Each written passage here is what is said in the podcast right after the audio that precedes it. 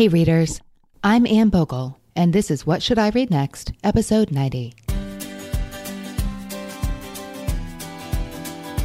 Welcome to the show that's dedicated to answering the question that plagues every reader What should I read next? We don't get bossy on this show. What we will do here is give you the information you need to choose your next read. Every week, we'll talk all things books and reading and do a little literary matchmaking with one guest. Readers, my book, Reading People, is coming this September 19th. The subtitle of that book is How Seeing the World Through the Lens of Personality Changes Everything, because this is the story of how my long journey, digging into seven popular personality frameworks, changed my life for the better, and how you can put those frameworks to work for yourself to make real, lasting change in your life, in your work, and in your relationships without going through quite so many hard knocks yourself. To get yourself in the mood for all things personality, pop over to whatshouldireadnextpodcast.com slash quiz to take our reading personality quiz. It's fast and free and easy to take, and hopefully a lot of fun as well. Go to whatshouldireadnextpodcast.com slash quiz to find out which one of nine reading personality types best describes you. If you want to know more, I made a class for you where I spend an hour diving deeper into all nine types and give each set of readers their own book recommendations. That class is available for purchase in the shop at whatshouldireadnextpodcast.com slash shop. It's $15, or you can get it for free when you pre-order Reading People. You also get a free audiobook download of the book when it comes out on September 19th. I've just spent the past few days in studio recording that, so I'm extra excited right now. This is a terrific deal and a rare opportunity to get the book in two different versions, plus my reading personality class at no additional cost. To get your pre order bonuses, take your receipt and go to readingpeoplebook.com. You'll get instant access to the class and the free audiobook download when the book comes out on September 19th. Today, I'm chatting with Mary Gaertner. I met Mary and her friend Rachel in my very own living room when she was in town for the Popcast Live event in June, and we hosted a pre party at my house. Mary and Rachel drove down from Cincinnati together, and they told me all about how they spent the car ride choosing their What Should I Read Next books. You know how it works. There are three books they love, one book they hate, what they're reading now. I asked what they picked, and when Mary told me her books, especially the book she hated, I said, You need to come on the show. Like a good friend, Rachel affirmed that Mary would make an amazing guest, telling me how Mary is an all around wonderful person, plus has a cool job as executive director of Girls on the Run for the Cincinnati area. So we made it happen.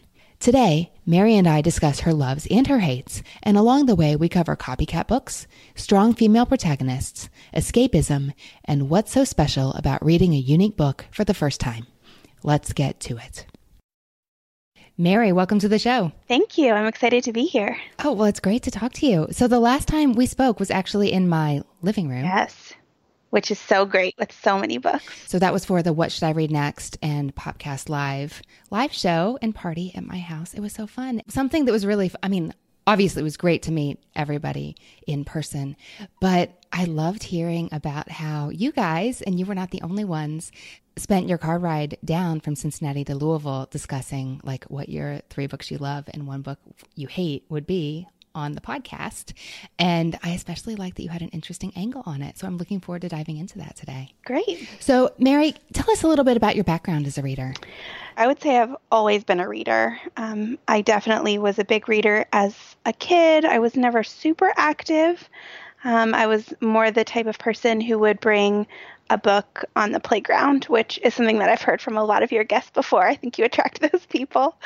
So I definitely always love to read. And I think in my young adult years, got a little bit away from the pleasure of reading um, just throughout school and having so many books assigned.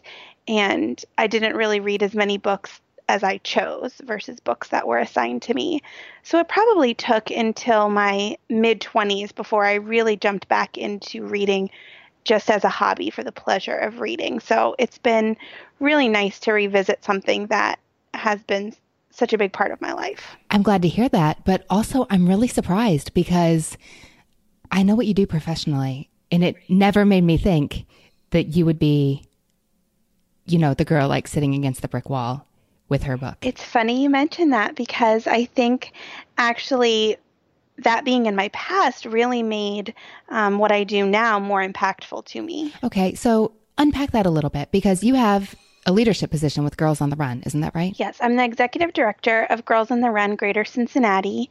And Girls on the Run is an organization for girls in grades three through eight.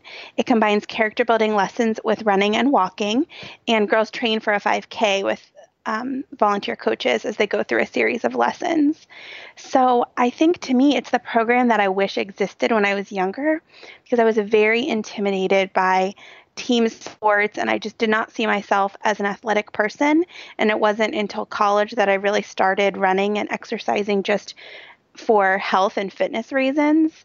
So I think it's so great that Girls on the Run is making running accessible to young girls and saying you don't have to be the fastest, you don't have to try out for the soccer team. You can just do this and you can do it your whole life. So I know what the mission is of Girls on the Run, but I've never seen it in action. Can you give me a little peek behind the scenes of what actually happens in this program with these girls? Definitely. So, girls meet in a small group. There's usually around 15 girls on a team with a few volunteer coaches, and they take them through a series of character building lessons. And the lessons are topics such as healthy eating and body image, um, being smart on the internet, teamwork, bullying, their relationships, both with their family and their friends, and also community service. And the girls will design and implement a community service program as part of the lessons that they do. But all the while, they're training for a 5K.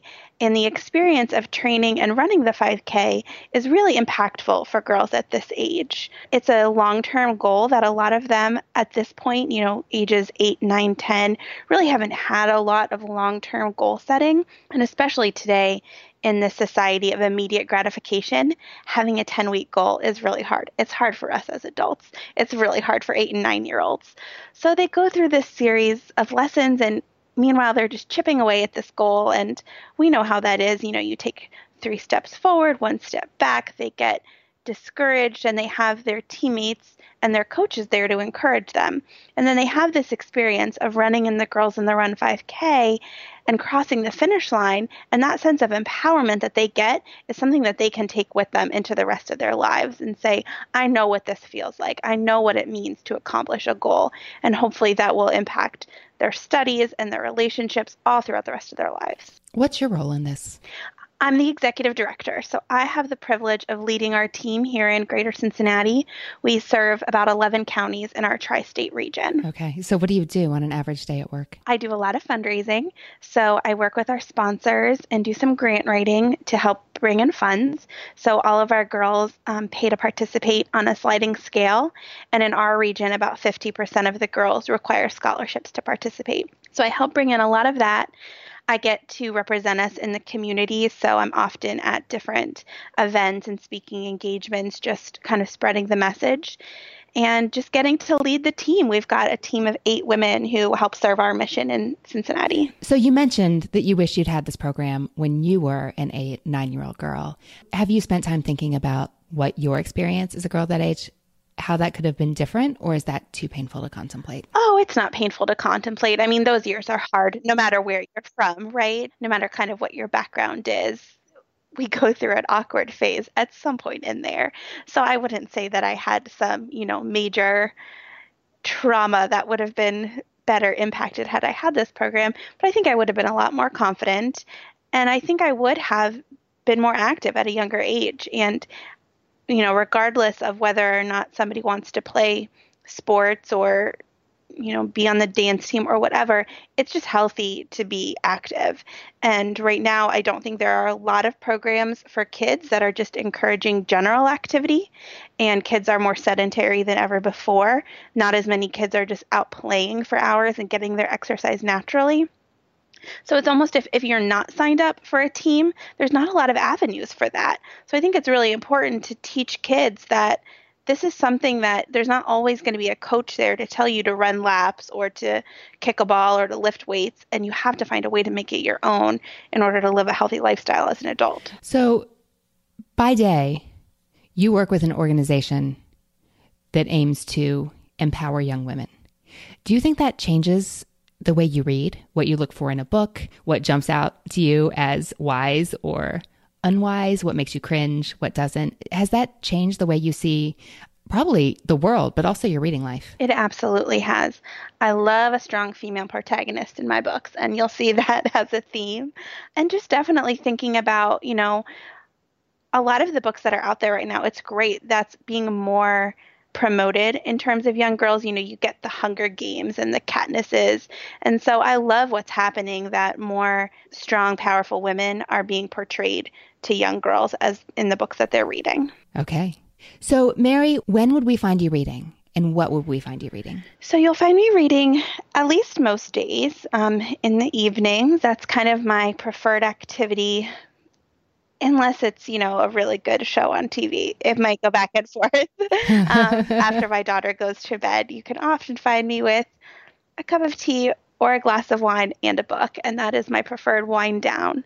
I took your reading personality quiz. Of course, you know I love personality assessments, and I got the escapist. And I think that is so, so true for me that it is something that I do for the pleasure of reading. I don't really want reading to feel like homework I'm not really looking to impress anybody with the books that I'm reading. So if a book is interesting to me, then I'll read it, kind of regardless of what genre it falls into. Do you know what it is about a book that will catch your eye and make you want to pick it up? You know, it's usually just being recommended by somebody that I trust. I have a lot a lot of readers in my life that will recommend books to me, so I love getting to look through their Goodreads account or ask them what they're reading now and um, kind of get recommendations that way. Okay. I like the sound of that. Well, I want to hear about these books with strong female protagonists. Are you ready to get to your books? I'm ready. Okay. Mary, you know how this works. You are going to tell me three books you love, one book you're not so crazy about, and what you've been reading lately, and then we'll talk about what you should read next. Okay, I'm excited. All right, let's start with your favorites. What is the first book you love? The first book I love is American Wife by Curtis Sittenfeld. Mm-hmm and it is a story that is based on the life of Laura Bush. Um, it's definitely not biographical, names, locations, and I'm sure certain aspects of her life have been either completely changed or embellished. But the general flow of the story is is based on Laura Bush. So it follows this young woman who is kind of being thrown into this political family and just sort of what's going through her mind while all this is happening. And in addition to strong female protagonists, I love untold stories. So I was thinking about this book in in terms of kind of when you see a first wife and what that looks like because we see these political families in their polished forms. The work has kind of been done to get them ready for the spotlight, you know, typically there are consultants and people getting everybody picture perfect to make this ideal of what does the first woman look like. And we neglect her entire experience and her aspirations and what it's been like for her getting up to this point. So, what I loved about American Wife was that it was very intentional in kind of wrestling with the internal dialogue of, you know, I love this man and I want to be a part of this and I want to support him, but I know that that means I'm going to be putting my own aspirations on hold, at least for now and maybe forever. And it was really powerful to kind of read through that as an intentional choice and to see the power in that, that she was sort of deciding this future for herself and not just being thrust into it, which it kind of seems like when we see the finished picture. Okay, so it's kind of ironic that I'm asking you this because of the reason you hate books. But have you heard about, did you hear the big news that came out earlier this summer about Curtis Sittenfeld's future political novel? I have heard it, yes, which is very interesting. I'm a big Curtis Sittenfeld fan. Some of her books have fallen a little bit flat to me, but in general, I like her books and I love this new angle. Well, as a Cincinnati resident, what did you think about Eligible, the Pride and Prejudice reimagining set in Cincinnati? I liked it. I know there were a lot of mixed reviews from, you know, purists who did not want the the remake, so to speak, but it was right in my hometown and some of the streets that you talked about were running right by my office so i loved it it felt like a love letter to cincinnati and i liked that they kept you know most of the elements the same but just with a modern take did you like it I read it really quickly. I don't know. I haven't really stopped to ask myself, did I like it? I mean, I wasn't going to miss it. I, I thought it was fun. How's that? Yeah, that's perfect. I think it was fun. It was a great, a great story that's been proven to be popular. And being from Cincinnati, I loved the reflection of the city. Yes, there's just something so fun about reading about a place you're familiar with. It just adds this extra layer of interest and satisfaction in reading, assuming they get it right. But it definitely adds a different level to the reading experience. Yeah, I was really surprised to hear the news that she was writing a novel kind of in the spirit of American Wife about Hillary Clinton. If she had never married Bill Clinton, what would her life trajectory be? Yes. I can't imagine what she's going to do. And of course, Hillary Clinton is very much still alive, but I'm super intrigued. Very fun. I'm not about to recommend that to you today, but of course, I was curious on what your take would be on it. Yeah, I'm definitely intrigued by it. Well, we have a couple years to wait. Mary, what's your second favorite? My second favorite is Kindred by Octavia Butler. And it's classified as science fiction because it does deal with time travel. Um, and that initially did not make me want to read it. I'm not typically a science fiction fan. I grew up with an older brother who was always reading Isaac Asimov, and that's kind of what I thought of of science fiction. So if you can suspend the time travel part of it, it really then reads like a memoir. So um, it's actually the first science fiction book that was written by a black woman. And Octavia Butler kind of deals with it's part slave memoir, um, definitely fantasy, and then also some historical fiction. So the main character in the story is in modern day, or I think it was maybe written in the 70s or 80s, and she's in an interracial marriage, and she keeps being, I guess, summoned is the best word, to the antebellum South, and is placed on this plantation and because of the time travel, it'll be years of her life on the plantation, but only minutes in modern time.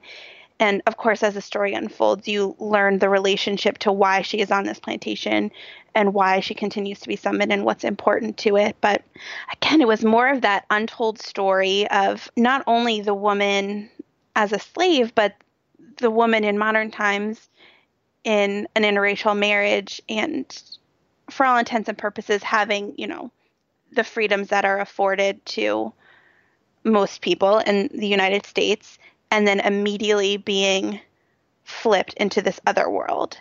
So her having to kind of quickly adjust and realize that everybody there just thinks she's one of the slaves and she's just there to work. And that wrestling of the back and forth.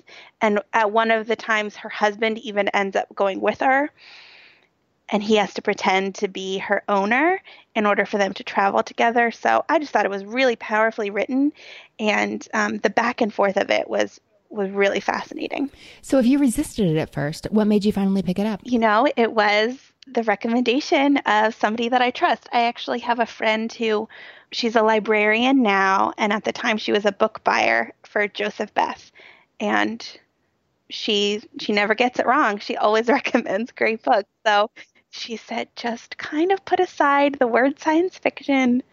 Even fantasy sometimes turns me off, but she said, you know, there's something about the world that's created that you sort of suspend the disbelief on time travel and then you're just immersed in the world. All right, I'm glad she hooked you. Mary, what's your next favorite? My next favorite is called The Language of Flowers by Vanessa Diffenbaugh. So it follows a young woman who grows up through the foster care system and then ages out. So, kind of what happens to her as she struggles to be an adult in this world. And one of her foster parents was a botanist and she learned about different flowers and what their meanings were and she uses those to communicate um, which sounds a little bit new agey but it's so so beautifully written and she really uses that as a way of healing in her adult life to kind of find something that she can not only do in order to support herself, but also to kind of reconcile her relationships.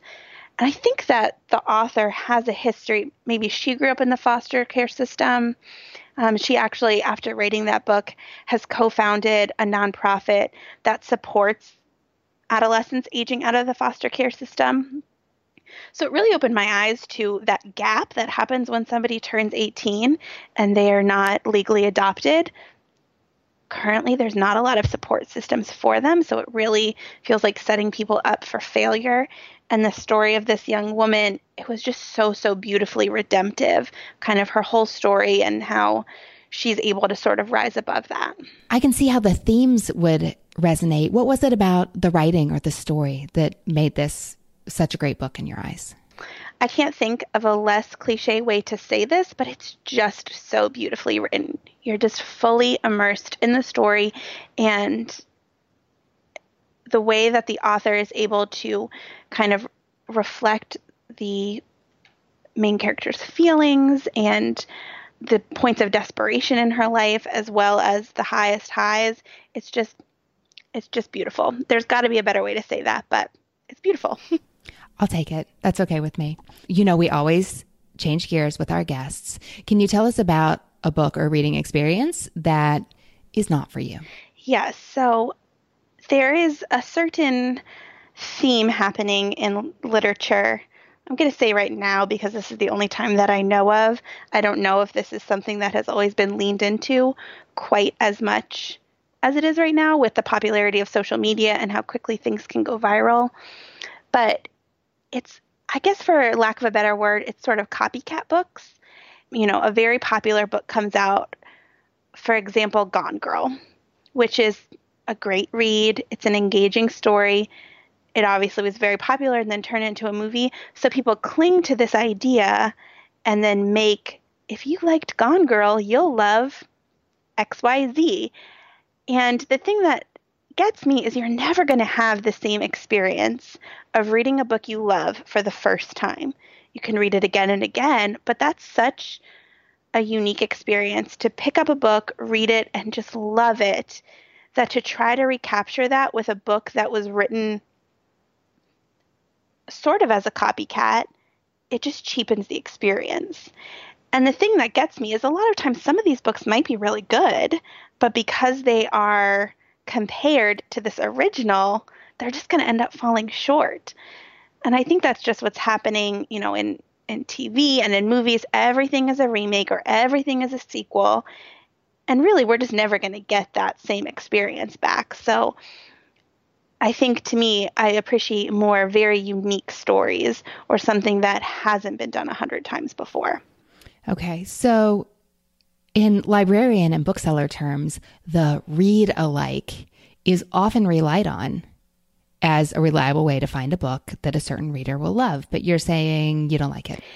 I don't necessarily not like the read alike.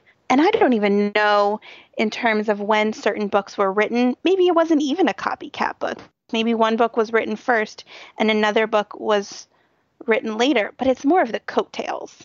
You know, a book comes out and then 10 books come out after that where the covers look similar. And you think, oh, maybe I'll like this one because they used the same font as this other book that I really liked. Oh, that's even worse. Yes. so I do have an example. I'm, I'm using Gone Girl as my example of a book that, I mean, I don't think it was the greatest book I've ever read, but I liked it. And I thought it was you know, an interesting story, a quick read, engaging, kind of hit all the major points of a good novel. And at the time, what you wanted was a unique reading experience. Yes? Yes. And it delivered. It delivered. And right now, it's almost like novels continue to come out that are how twisty can we be? And how can we take this, oh, it's an unhappy marriage, and now we're going to make it even worse? Um, an example that I recently read was Behind Closed Doors by B.A. Paris. And I just thought, where did she come up with this idea? Have you read it? I have not read that one. It it takes the kind of perfect suburban couple and just really, really um, distorts it into some pretty disturbing places. It's kind of a book that sat with me in a way that almost like it hit me in my gut and I would wake up in the middle of the night and think, gosh, that was disturbing. I know you're probably wondering why I continue to read it, and that's because I can't stop. I am definitely a bitter ender when it comes to my books, no matter what's happening. But I just thought, why did I read that? Why did somebody write this? And why are people recommending it? It's so messed up. And I know that, you know, it's kind of different strokes for different folk, but just that idea that we've taken something that was kind of original and spiraled it out into all of these little remakes. I just I can't get on board with that. I hear you. So, and I get what you're saying about the copycat books. Like you don't want to read everybody piling on the bandwagon because it's profitable, not because it's artistically fulfilling or good for the readers. Um, I do personally have mixed feelings about the read alikes. In one sense, I love that that's a thing, and it's a nice, it's a nice, accessible way to be able to describe a book to a person. Um, like it's in the spirit of Gone Girl, how about? Or it's in the spirit of The Language of Flowers. But from another angle, if what you're looking for is a really amazing book, it's not going to if you tell me you love Kindred, it's not going to help me know that you're going to want to read American Wife based on the read alike factor.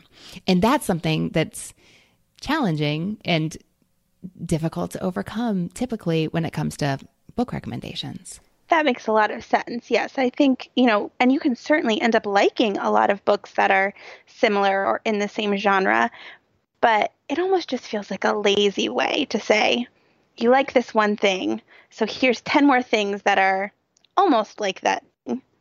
So here you go. The same story, slightly differently. 10 times. Exactly. Some readers love to read like that, but I think for most of us that would get old. You know, there are so many different stories out there to be told. We don't have an infinite amount of time to read. Why should we read variations of the same story over and over again? I hear you.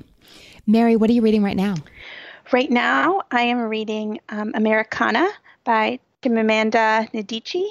I'm loving it. I am according to my Kindle, about 30% of the way through. So I'm just getting into the meat of it, but I love it. I selected it for my Modern Mrs. Darcy reading challenge. It's my immigrant story.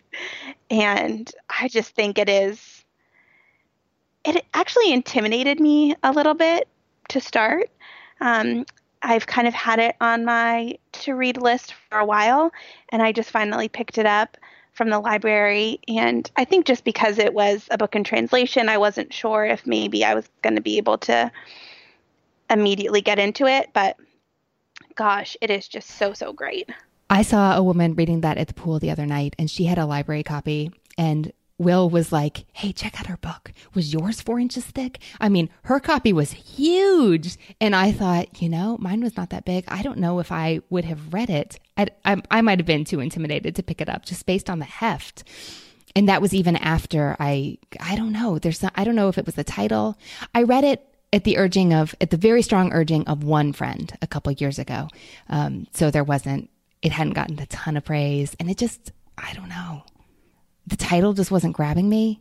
Now I feel so stupid saying that out loud because I loved the book, but I hear you. I had to overcome a little bit of internal resistance. And then by page three, I was like, oh my gosh, why didn't I read this sooner? Yes, it immediately engages you. And, but yeah, that library copy, I do have the, I have the e copy on my Kindle, which definitely helps because I'm not carrying around that huge hardback with the plastic lining. Yes. I mean, the one at the pool was impressive. Are you reading anything else right now? Are you a multiple book at a time reader? I am not a multiple book at a time reader. It's very hard for me to go back and forth. I did just do it for the first time. Well, not the very first time, but um, I was reading Lincoln in the Bardo, which was recommendation, and I received an advanced reader copy of Melanie Shankle's new book, Church of the Small Things. So those were different enough that I could go back and forth. Those seem quite different. Okay, so that wasn't a disaster flipping back and forth with those. It was not. I was able to go back and forth because that reader copy came and I couldn't really wait. I was only about halfway through Lincoln in the Bardo. So kind of depending on my mood, I would just go back and forth, but I wasn't really at risk for confusing the story. this would be some very strange dreams. Yes, but typically I am a one book and done kind of person. It's it's hard for, for me. It's hard for me to prioritize or to choose which one. You know, I don't think there's a right answer to that question, but there's probably a right answer for you. And as long as you know what you need as a reader, totally fine. Mary, is there anything you want to be different in your reading life? So I think, in the spirit of Americanah, I'm interested in books that are going to challenge me in some way. Um, I'm still, as I said, very much in the escapist. I want to read for pleasure. I don't want a book to feel like homework, but I I feel like I'm kind of coming out of a phase of my life when my daughter is two now. And so in the first yearish of her life, I felt that I didn't have a lot of capacity for really challenging books. Uh, you know, she would finally get to bed, the house would be clean, everything would be done, and I would think, I just want to blow off some steam for a half hour before I do all this again. So I read a lot of, I hate this genre title, but, you know, chick lit kind of beach reads. And I feel like now I'm in a space where I have a little bit more margin to be challenged in some way. Um, and it doesn't necessarily mean picking up, you know, Tolstoy, which it could, but I've recently read a few books that are more relevant today and kind of challenge the way that I think in some way. And I really enjoyed that. I read Small Great Things by Jodi Picoult. Um, this is How It Always Is. And then All the Ugly and Wonderful Things by Green, Bryn Greenwood. So just books that, you know, they were definitely can't put them down kind of book, but all of them in some way or another really challenged me, stayed with me long after I read them. And so that's really what I'm looking for. All right. I'll see what we can do. This is going to be fun. All right. Mary, welcome back. Thank you. I can't wait. Okay. I've jotted lots of notes during our talk and I've crossed out a couple too. So we'll see how this goes. But it sounds like you know what you like. So what we're looking for is challenging books plus a nice dose of escapism. Strong female protagonists are not a bad thing, but not an essential. And as for your favorites, they're very different in different genres, and I love that you chose those. But they all have a nice dose of imagination, a serious dose of old things meeting new things, very interesting takes on familiar stories. So, if we can fit some of those themes in, that will be a good thing. Also, you have lots and lots of really richly drawn characters. None of the books you chose has a really broad cast of characters. No, there's not 100 characters in any of these novels. There's one or two that you go really deep with. Yes, definitely. Okay, so I'm keeping all that in mind. Okay, for book one, I feel a little apologetic about it for reasons that we will get to. But have you read Behold the Dreamers by Imbolo Mbue? You know, I haven't, but I just had somebody recommend it to me and it is on my list. So I am happy to add it. Here's the apologetic part is Oprah just picked it. So I kind of hate to go there, but in my defense, I just finished it myself at the beach and I started it, darn it, before she picked it as her book. So is it really bad that you feel like you need to justify yourself because Oprah is talking about a book? I mean, Oprah has taste, and I didn't know that she had recommended it, so that's perfect. Well, I should have kept my. Well, you know what though? Lots and lots of listeners, they know. They know what books Oprah is reading and recommending, and she does have good taste. Okay, well, here's what made me think of it for you. You said that you really like the untold stories, and this was a great example of that. You also mentioned you're reading an immigrant story, and you've already got that category nailed for the Modern Mrs. Darcy Reading Challenge, but this would also qualify. So, the author is herself a Cameroon native who's been in the States for about 10 years, I believe. And drawing on that experience, she's written this contemporary novel. It's set in New York City right during the crash of 2008. And what she does here is really interesting. She manages to draw together intimately two wildly different families. One is a couple with a young child. They are immigrants from Cameroon and they are fairly recently arrived in the United States. They don't have their permanent papers. They're waiting on them. They're going through the immigration process and they are scraping by barely scraping by. And on the other side of the socioeconomic spectrum, she has this very wealthy couple. The husband works for one of the big financial. She names she names the bank, and I can't remember, but works for one of the big financial corporations that's about to crash in the economic collapse. And his um, stay-at-home society wife, and when the Cameroonian man gets a job as the one percenter's chauffeur, the lives of the two families become interconnected. So, in alternating storylines, you get to see what's going on in all their households and the similarities and the differences. And it wouldn't be a novel if things didn't go awry. And all, all this family turmoil is happening against the backdrop of the economic turmoil with the coming financial meltdown. It's a great story. How does that sound to you? That sounds great. I really didn't know very much about it. Um, I knew that it, I think maybe you put it on as an option for an immigrant story, or maybe my friend even said that that's what she was using it for. So I knew very little, but hearing that synopsis is enough to sell me, definitely. Okay. Well, I like the sound of it for you, and I'll be curious to hear what you think. Okay. For book two, I'm going to hit the escapism hard if you haven't already read it. This is upmarket women's fiction, is what they call this. Uh, Liane Moriarty, it's What Alice Forgot. Are you familiar with it? I think I have read that one. I've I've read most of her books. Okay. Do you like her? I do like her. I really loved um, Big Little Lies and what they did with that on HBO. I have not seen HBO, but I did see that it won a bazillion awards. It was good. But I, I think I have read this one. Okay then not that. What do you know about The Hate You Give by Angie Thomas? I have heard it's, is it YA and kind of Black Lives Matter for YA? Yes. Yes, it is. So, what Angie Thomas has done is she's taken stories straight from the headlines and shown them to the readers. Um, she's basing this very much on real events that you've read about in the newspaper, not like in the fiction aisle at your local bookstore she has a 16 year old protagonist named Starr Carter. Starr Carter is a black girl who has two different worlds she lives in. She lives in the black neighborhood. She has a white, preppy boyfriend. Um, she's used to walking the line. But then one day she's out with an old friend in the passenger seat when her black childhood best friend is killed by a white police officer. So that's the Black Lives Matter plot line that you were thinking of. And then as the story unfolds, she figures out what to do, who to tell, will they believe her, will they not, what's going to happen in the community.